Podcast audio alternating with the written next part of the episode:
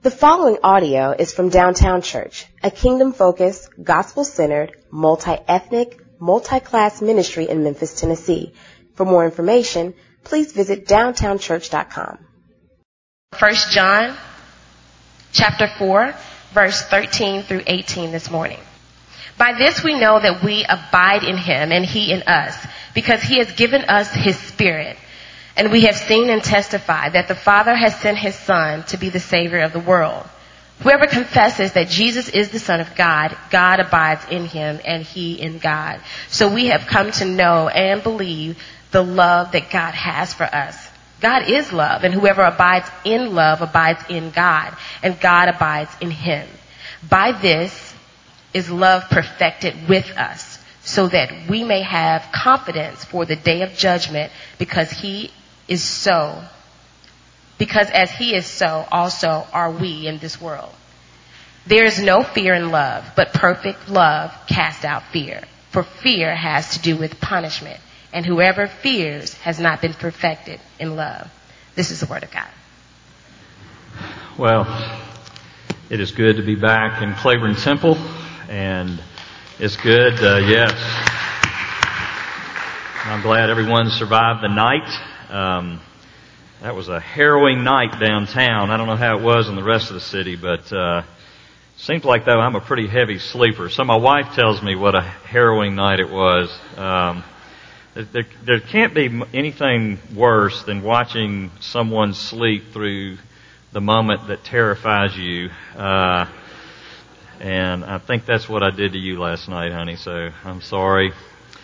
Um, but yeah, uh, I could see what happened this morning. We lost a shutter and uh, a lot going on in our neighborhood, but uh, but it's good to be here. So um, let's go to the Lord in prayer, and we'll dive into our text.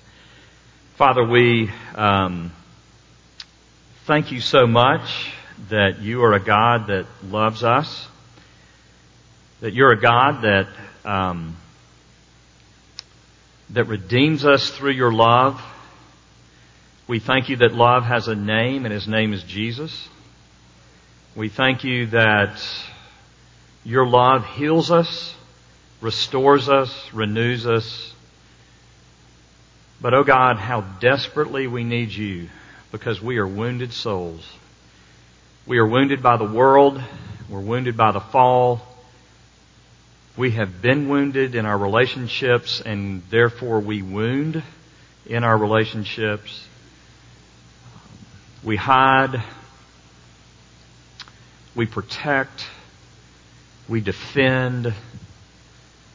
And oh God, we need you this morning. We don't need the words of a man. We need the words of God. We don't need the craftiness of a well-crafted sermon, but we need your very presence to drive your words into our hearts to bring real and lasting change. So would you do that? Would you meet us, O God? Would you meet us in your word? And would you do great work? Show us Jesus. Show us his love. Oh God, show us our sin. And show us that he is one who loves us even in the midst of our sin. And may that be a power that brings radical change. Father, we beg you to make this body a family. We pray that we would be so out of ourselves and into you that we might be a loving body concerned more for the interest of others than for our own. Consumed more with thoughts of how others have been mistreated, how others have been slighted, that God, we might be agents of healing and not consumers. Father, would you meet us? Would you change us? Would you come, Holy Spirit? We pray in Jesus' name. Amen. A couple of weeks ago, I was with my grandson Silas, and uh, Silas is two years old. We were at the local um, playground in our neighborhood, and we have these rail ties um, on the playground, and even though they're incredible slides and swings and all kinds of things that kids love, Um, all of my grandchildren, at one point, at, at least the boys, tend toward those rail ties and they want to walk them, like a tightrope walk. They want to get on them, and there's, you know, the two foot drop off, which when you're about two feet tall, that's a long way. Um, and and so Silas was on that tie, and he was doing a good job, and he was looking straight ahead. But then all of a sudden, he looked like this, and you know what happened? He started wobbling.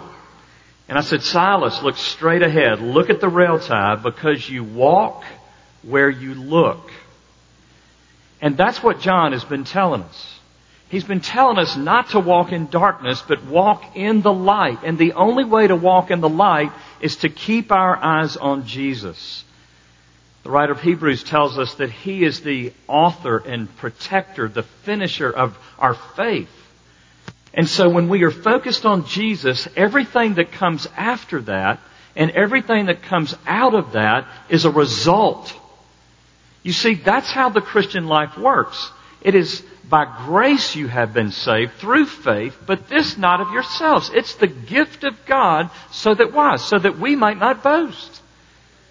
And you see that John has been giving us the, the, the test of assurance that we are saved.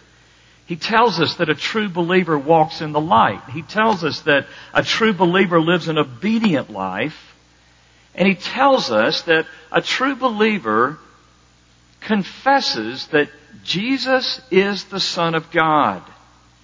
And one who confesses that lives a life of love. He is moving in a direction of love.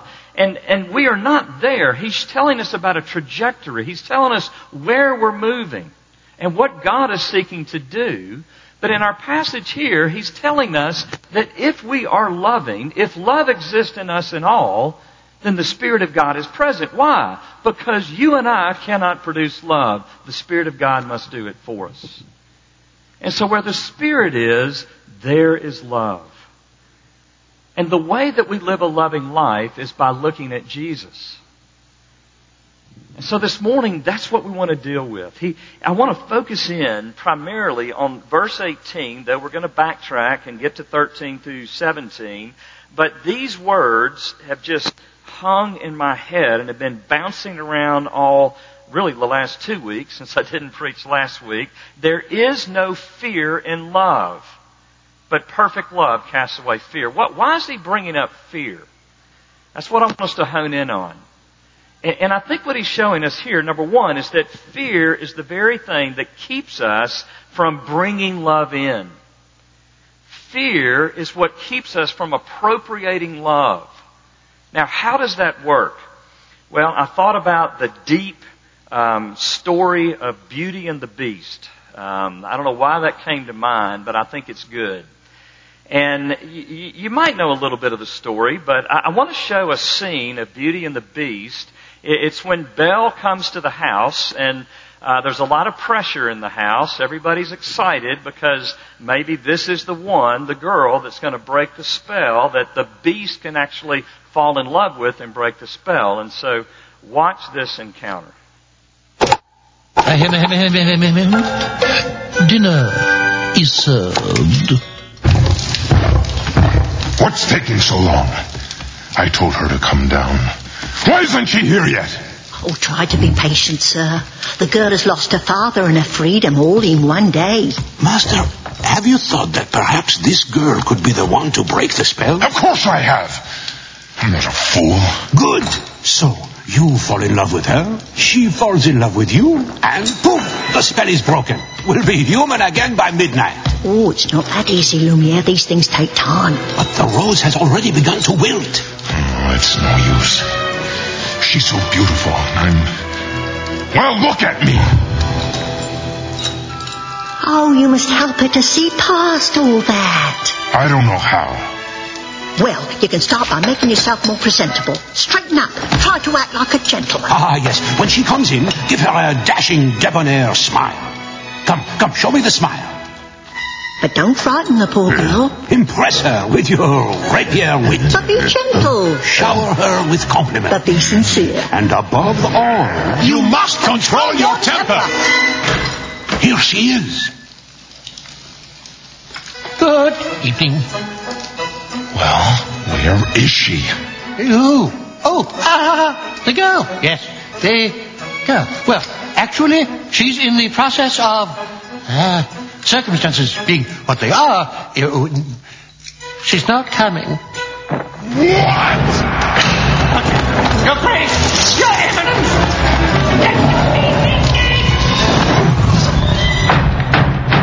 I thought I told you to come down for dinner. I'm not hungry. You'll come out or I'll, I'll, I'll break down the door. Master, I could be wrong, but uh, that may not be the best way to win the girl's affections. Please, attempt to be a gentleman. But she is being so difficult. Gently, gently. Will you come down to dinner? No.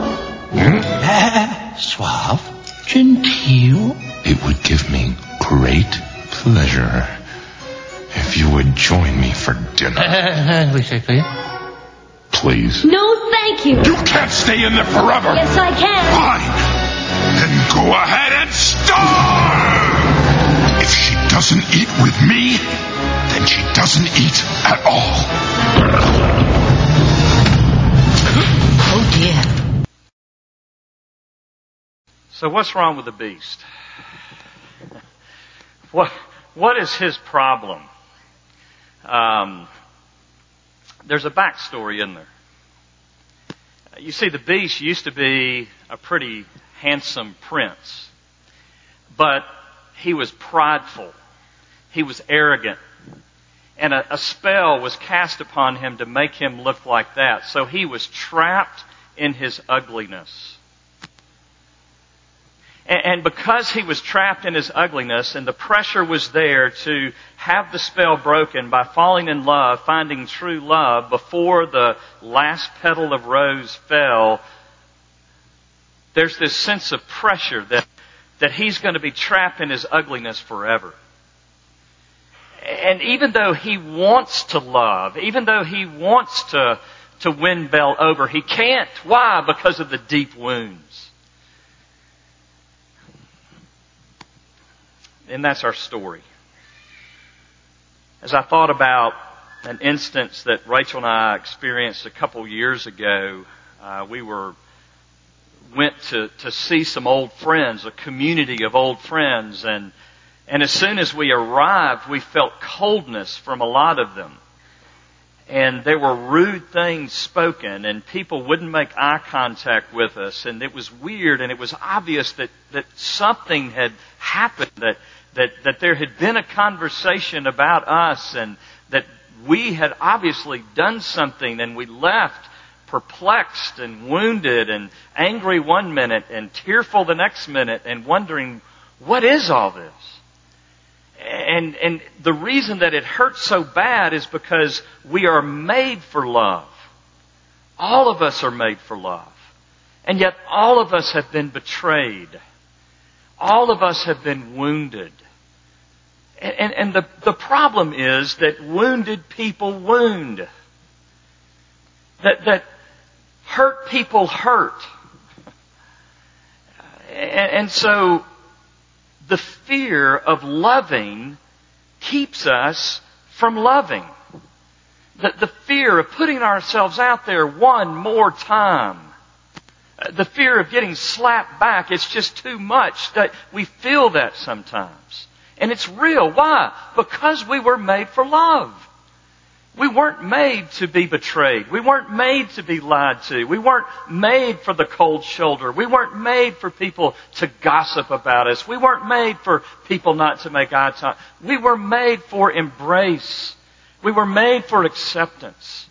We were made for love.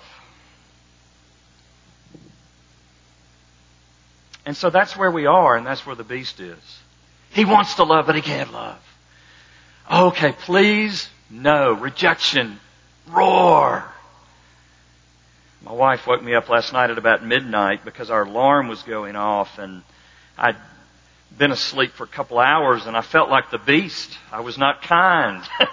that was coming out of me. And then I fell asleep again and it came on again and she woke me up again and I'm hard of hearing. Didn't have my hearing aids in. So it wasn't bothering me at all. But, uh, it was bothering her, which it, I can understand why. And so I have to go downstairs and I mean, what is that? We, we want to love, but we can't love. And that's where we are all trapped. C.S. Lewis put it like this. He said, to love at all is to be vulnerable. Love anything and your heart will be wrung and possibly broken. If you want to make sure of keeping it intact, you must keep it to, give it to no one, not even an animal. Wrap it carefully around with hobbies and little luxuries. Avoid all entanglements. Lock it up in the casket or coffin of your selfishness. But in that casket, safe, dark, motionless, airless, it will change. It will not be broken. It will become unbreakable, impenetrable, irredeemable. To love is to be vulnerable. And so love for us is war. That's the language that we use, isn't it? We talk about putting ourselves out there and what? Getting shot down. We talk about going on the offensive or going on the defensive. And the scriptures do, do the same thing. If you look at Galatians 5:15, Paul gives us this warning, if you bite and devour each other. See, there was gossip and infighting going on in the church, churches in Galatia. So if you bite and devour each other, watch out or you will be destroyed by each other. And James gives us this warning. What causes fights and quarrels among you? Don't they come from your desires that battle within you? You desire but do not have, so you kill. Interesting. So you mean literal murder? Yeah, maybe. But I think probably most uh, predominantly that infighting that Paul is talking about in Galatians 5. You covet, but you cannot get what you want, so you quarrel and fight. You do not have because you do not ask God. We fear the vulnerability of getting hurt again. And I think too, there's a deeper fear that John speaks of in the last couple of verses, he says, By this is love perfected with us, so that we may have confidence for the day of judgment. Because as he is, so also are we in this world. But there is no fear in love. Perfect love drives away fear. I think there's this sense in all of us that we saw in the beast that that the fear of rejection is going to be eternal. And I think it's so because we have been cast out of the garden, which we're going to get to here in a second. We all have this fear of judgment. As much as we want to deny it, it is deeply ingrained in us because we know that we deserve it. And so we fear even the final judgment. And that's why we fear death so much. And so what do we do? How do we love? Secondly, love has to be brought in or imported. Love has to be imported. This is so necessary for us to understand. We there was a the, community group that Shannon McDonald is in had a uh, a cookout a couple of weeks ago, or maybe a week ago, a, a going away cookout, and um, there at the cookout they had a, a can or a bottle um, canister of kimchi you know what kimchi is? It's a Korean dish, obviously, but it, it is um, cabbage that's been buried in the ground and allowed to ferment, rot, basically. And then once it gets good and nasty and smelly, they pull it out of the ground and you eat it. That's kimchi. Um, I have never kimchi has never passed these lips. Um, I've never eaten kimchi, but it was there for the taking. One thing you can know is if you see kimchi, you know it's imported. You know it is brought in. It's not something that was made here. And that is what John is telling us about love. True love cannot be manufactured by you or me. It's not a work that we just need to be, try harder to do. It's not something that we can just kind of put before us and say, I'm going to do better. It is not a product of us. It is a product of God coming into us. God is love, verse 16b, and whoever abides in love abides in God, and God abides in him. Love literally comes from God. And so how do we bring God's love in so that it can flow out? I want us to think about this process now. How can we bring God's love in so we're not the beast, but we're Belle? How do we bring that love in? Um, we've got to bring it in through faith. Paul in Galatians 5. For in Christ Jesus, neither circumcision nor uncircumcision amounts to anything or counts to, for anything, but only faith working through love faith working through love. That's what John tells us in verse 16. So we have come to know and to believe the love that God has for us. Uh, Matthew, if you would put up the cross chart. I know I'm going a little out of order, but you're going to have to bounce around a little bit. There we go. Hey, put the other one up that doesn't have the stuff on the end. Did you get that other one? If not, no big deal. We can make this work. Um, so, I want to kind of talk through this. Um, there we go. There it is. All right. Um, so you see conversion. This is where we come to faith for the first time. Before conversion, we have this over, we're operating as sent out ones. We're operating as, as those who have been put out of the garden. We're created for love because love creates us in Genesis 1 and 2. And yet in Genesis 3, because Adam and Eve rebelled against God, God was true to His word and brought death upon humanity, and He sent us out. And we all have that sense of being away from home. Has anybody watched the movie Lion? Um, it, about yes, um, it, it's the movie about um, a five year. I think it was five years old Indian uh, young Indian boy who gets separated from his brother and his mother um, and falls asleep on a train and ends up two days away from his hometown.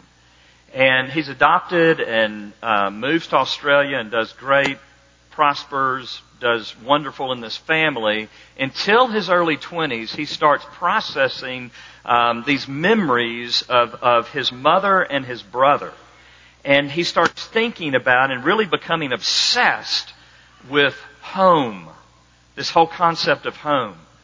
And he wants to get back home, but he doesn't really understand what's going on inside of him. And he he he he um, is angry a lot of the time. He um, he he um, can't love his girlfriend after he becomes consumed with this this whole idea of home. And the only thing that will heal him, the only thing that will free him is the love of home, the love of his mother, and a reunion. And friends, that's where we all are before conversion. We are all there, and that's why the Bible speaks of being reconciled to God. Why do I need to be reconciled? Someone, uh, you can leave that up if you want to, Matthew, but someone who, um, you know, uh, never views himself or herself as in relationship with God, why do they need to be reconciled to God? Because everyone is sent out. We are all out, and we all have this internal sense that we are sent out ones. And yet we were created for love. Yet we must go home. And so how do we go home? Number two, God's Spirit has to bring us back. That's what we're learning here. Verses 13 through 14. By this we know that we abide in Him and He in us, because He has given us of His Spirit. Jesus teaches us that unless the Spirit of God gives us the gift of faith, we will not see Jesus as the Son. We see it in Matthew 16 when the famous portion where um, uh, Jesus is asking his disciples who they profess him to be. And he points to Peter, and Peter says this. Uh, Jesus says, Who do you say that I am? And Simon Peter replied, You are the Christ, the Son of the living God. And Jesus answered him, Blessed are you, Simon Barjona, for flesh and blood has not revealed this to you, but my Father who is in heaven. The Spirit of Christ, that's what conversion is. It is when the Spirit of Christ convinces us that Jesus is the Son of God. And, and when we believe that Jesus is the Son of God, we believe that His work is for us personally. We believe that He lived and died and rose that we might be God's. And so thirdly, God's Spirit brings us back by gifting us faith. Here's how this works. Go back to that cross. I know I'm, I'm putting you to work. Uh, but at the point of conversion, we believe two things. The Spirit convinces us of a holy God that we could never work our way back to. And it convinces us of our, our sin because this gap between God's holiness and our flesh and our sinfulness, it, it is just too wide for us to bridge with good works, with image management, with accomplishment, with whatever it is, we know that there's no way back to God but through Jesus. That's what John is talking about. The Spirit of Christ convinces us that indeed Jesus is the Son of God. He is who He said He is, and He is the one who lived for us under the law, fulfilling all of its requirements, and then gifting me the gift of forgiveness through His atoning work on the cross. And by faith or through faith alone, we receive Jesus, and Jesus grows large to us and we grow small. And yet the very gospel that saves us must grow us. This is what the Christian life must look like. We must constantly be at um, bouncing between the reality of our sinfulness and the reality of God's grace in Christ Jesus. If we are only over here in our sinfulness, then we are living despondent, defeated lives. If all we see is ourselves as we are sinners, undeserving of God's grace, then there's no hope. And yet, if all we see and all we focus on is the love of God and not our personal sin, then God's love doesn't mean anything to us. It's not a power. But when you take my sin and God's love and you bring them together, then you have power. And the product of that is love. The product of that is love. That's what Paul is saying in Romans 5 8. But God demonstrates His own love for us in this. While we were still sinners, Christ died for us. Now let me tell you what God is doing in your life all the time. He is working to get you to believe both of those things simultaneously because in that moment you have the overwhelming sense it is by grace I am saved through faith and this not of myself. It's the gift of God. And the fruit that comes from that what comes out of that is love. Because the fruit of the Spirit is what? It's love. It's kindness. It's goodness. That's love. The rest of the fruits of the Spirit are just um, um, defining love. It's patient. It's self-control. It's gentleness. It's everything the beast is not, and it's everything that Richard is at one in the morning when he's woken up. I mean, that's it.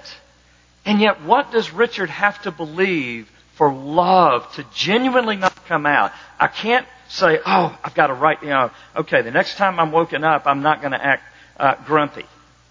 That's the law. That doesn't work. But what I can do is say, when Richard is woken up, he is grumpy.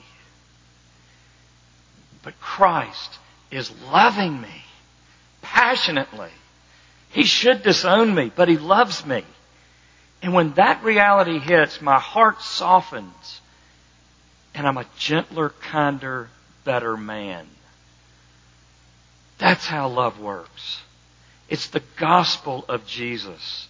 And fourthly, What brings us home keeps us home. Verse 15. Whoever confesses that Jesus is the Son of God, God abides in him. God abides in him and he in God. When I am confessing, I am not my Savior, but Jesus is, then God is living in me and he is living through me to those around me. This is what Paul is describing in Ephesians 2, 1 through 8. And you were dead in your trespasses and sins, in which you once walked. Do you hear that? That, that, that ongoing reality of walking in your sins, following the course of this world, following the prince of the power of the air, the spirit that is now at work in the sons of disobedience, among whom we all once lived in the passions of our flesh, carrying out the desires of the body and the mind, and were by nature children of wrath like the rest of mankind, but God. You see it? That's me, but God. Being rich in mercy, because of the great love with which He loved us, even when we were dead in our trespasses, made us alive together with Christ. By grace you have been saved, and raised us up with him and seated us with him in the heavenly places in Christ Jesus, so that in the coming ages he might show the immeasurable riches of his grace in kindness toward us in Christ Jesus. For by grace you have been saved through faith, and this is not your own doing. It's the gift of God, not a result of works, so that no one may boast. And so, dear friend, let me give you a test. Where are you this morning? Are you a loving man or woman? Are you radically loving this morning? If not, it's because the reality of your sin and or the reality of the depth of God's mercy is not in your heart and a present reality in your mind. You're not drinking those things in. You're, you're pushing away thoughts of your own sin. You're clinging on to thoughts of your own goodness. And so, friends, the gospel says, at the worst thought of yourself, it's worse than that. And that's the good news. When we feel that we are being condemned by what we're seeing about ourselves, Jesus is close. It's in those moments when we are defeated by our sin and, and we're realizing how helpless we are before our sin that Jesus can then possibly, maybe, finally become a power in our lives. Not just a distant thought of what He did for me back in 19 whatever, but a reality today, the power of God today most of the time, the reason that we don't want to look at our sin is because we don't want to still need Jesus. We, we, we, want to be done with repentance. We want to be done with humility. We want to be done with neediness. And yet that is our only position of strength because Christ's power is made manifest not in our strength, but in our weakness. Dear friend, are you resisting God's exposure of you as weak and sinful today? You see, it can't just be for somebody else. It's got to be for us personally. I would love for you to take about 30 seconds and, and, and literally do some business with God, saying, God, what is it in my heart that you want me to see? And I know we need longer than 30 seconds. but take 30 seconds and let God just speak to you, not your friend, not, don't think about what people have done to you, but to you. What does God? What sin in your heart? What, what is there? That God wants to expose in you this morning.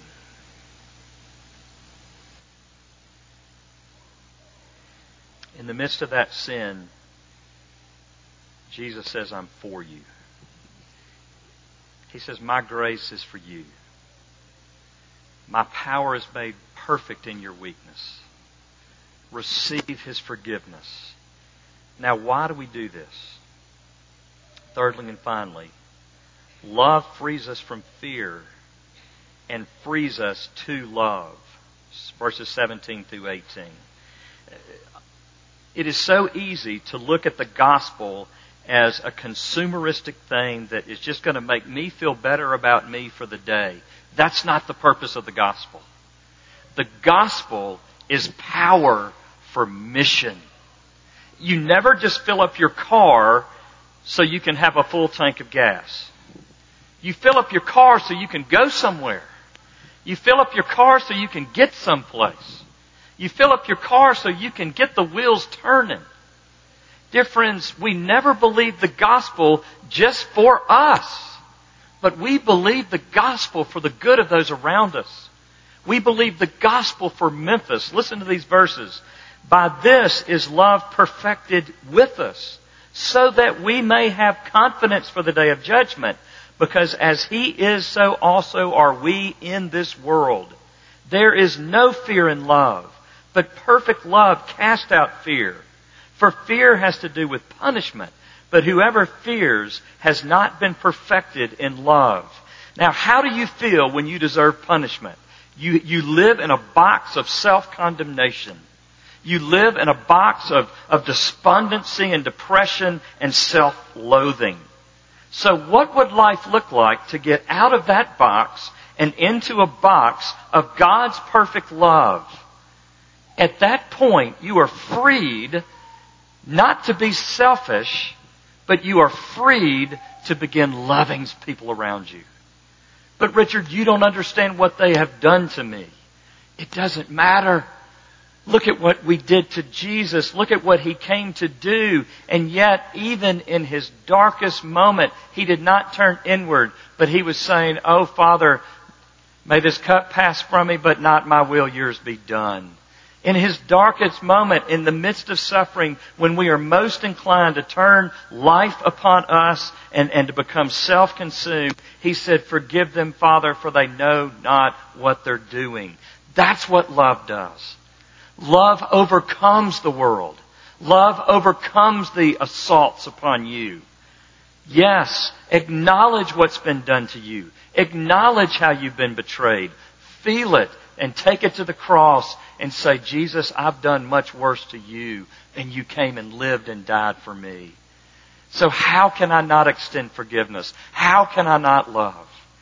Let your offense against God and His grace and mercy soften your heart until your tank is full so that you can go somewhere. You, you, see, that's what, I mean, that's the beauty of what Shannon is doing. I hope and pray that her tank is so full of the gospel that now she wants to go to Seoul, South Korea. But do you understand it's the same thing to get you to go to your neighbor, to get you to go to your children or your spouse or your parents or your neighbor or your coworker or your neighborhood or your city. It, it, it is, His love is perfected in freeing us to go and to take His love with us and to let it overflow on others. That is the power of love.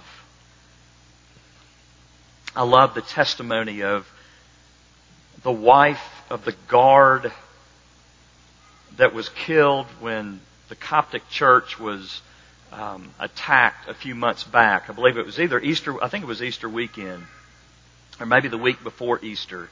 And 30 believers were murdered and this was the, the first person that was killed was the security guard. His wife gets on TV and talks about her love and her forgiveness for those that committed these acts. And the person doing the interview was so stunned. He was Muslim. He was so stunned that he didn't speak for three minutes. You know how long that is on live TV?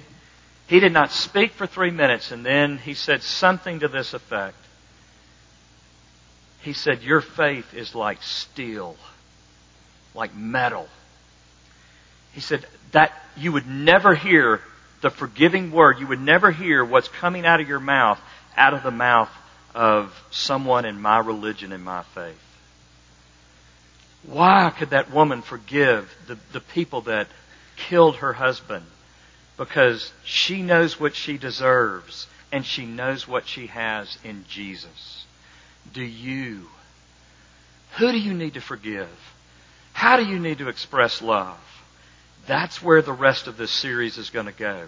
How do you love in this world? How do you love in this world when we're betrayed, when we're hurt, when we're not Jesus? How do we do it? How do we love evil people in our lives? How do we love sick people in our lives? How do we love? And what does that look like in the world around us? The first step and the last step is look at Jesus in light of your sin. I look forward to the next couple of weeks.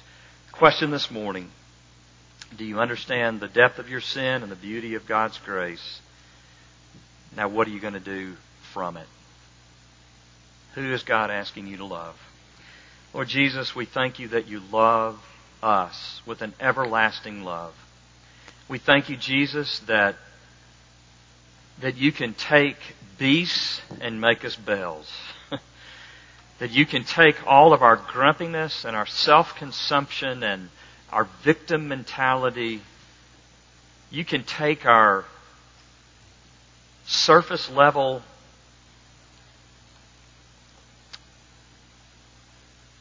definition of love and you can drive us so deep. And so this morning I pray that, Lord Jesus, you would make our sin real and you would make your love real.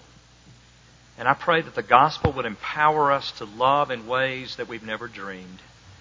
Oh God, would you love through us to the point that, that our neighbors, that our family, that this city, that this world might know that there is power in the blood of Jesus. I pray, O oh God, that you would make us such an army of loving men and women, such an impenetrable community of love and forgiveness and mercy and kindness and goodness and patience and self-control and gentleness right here at Downtown Church. That, oh God, you would get glory. Because at that point, none of us would be noisy gongs or clanging cymbals needing attention or needing our names to be flashed in lights.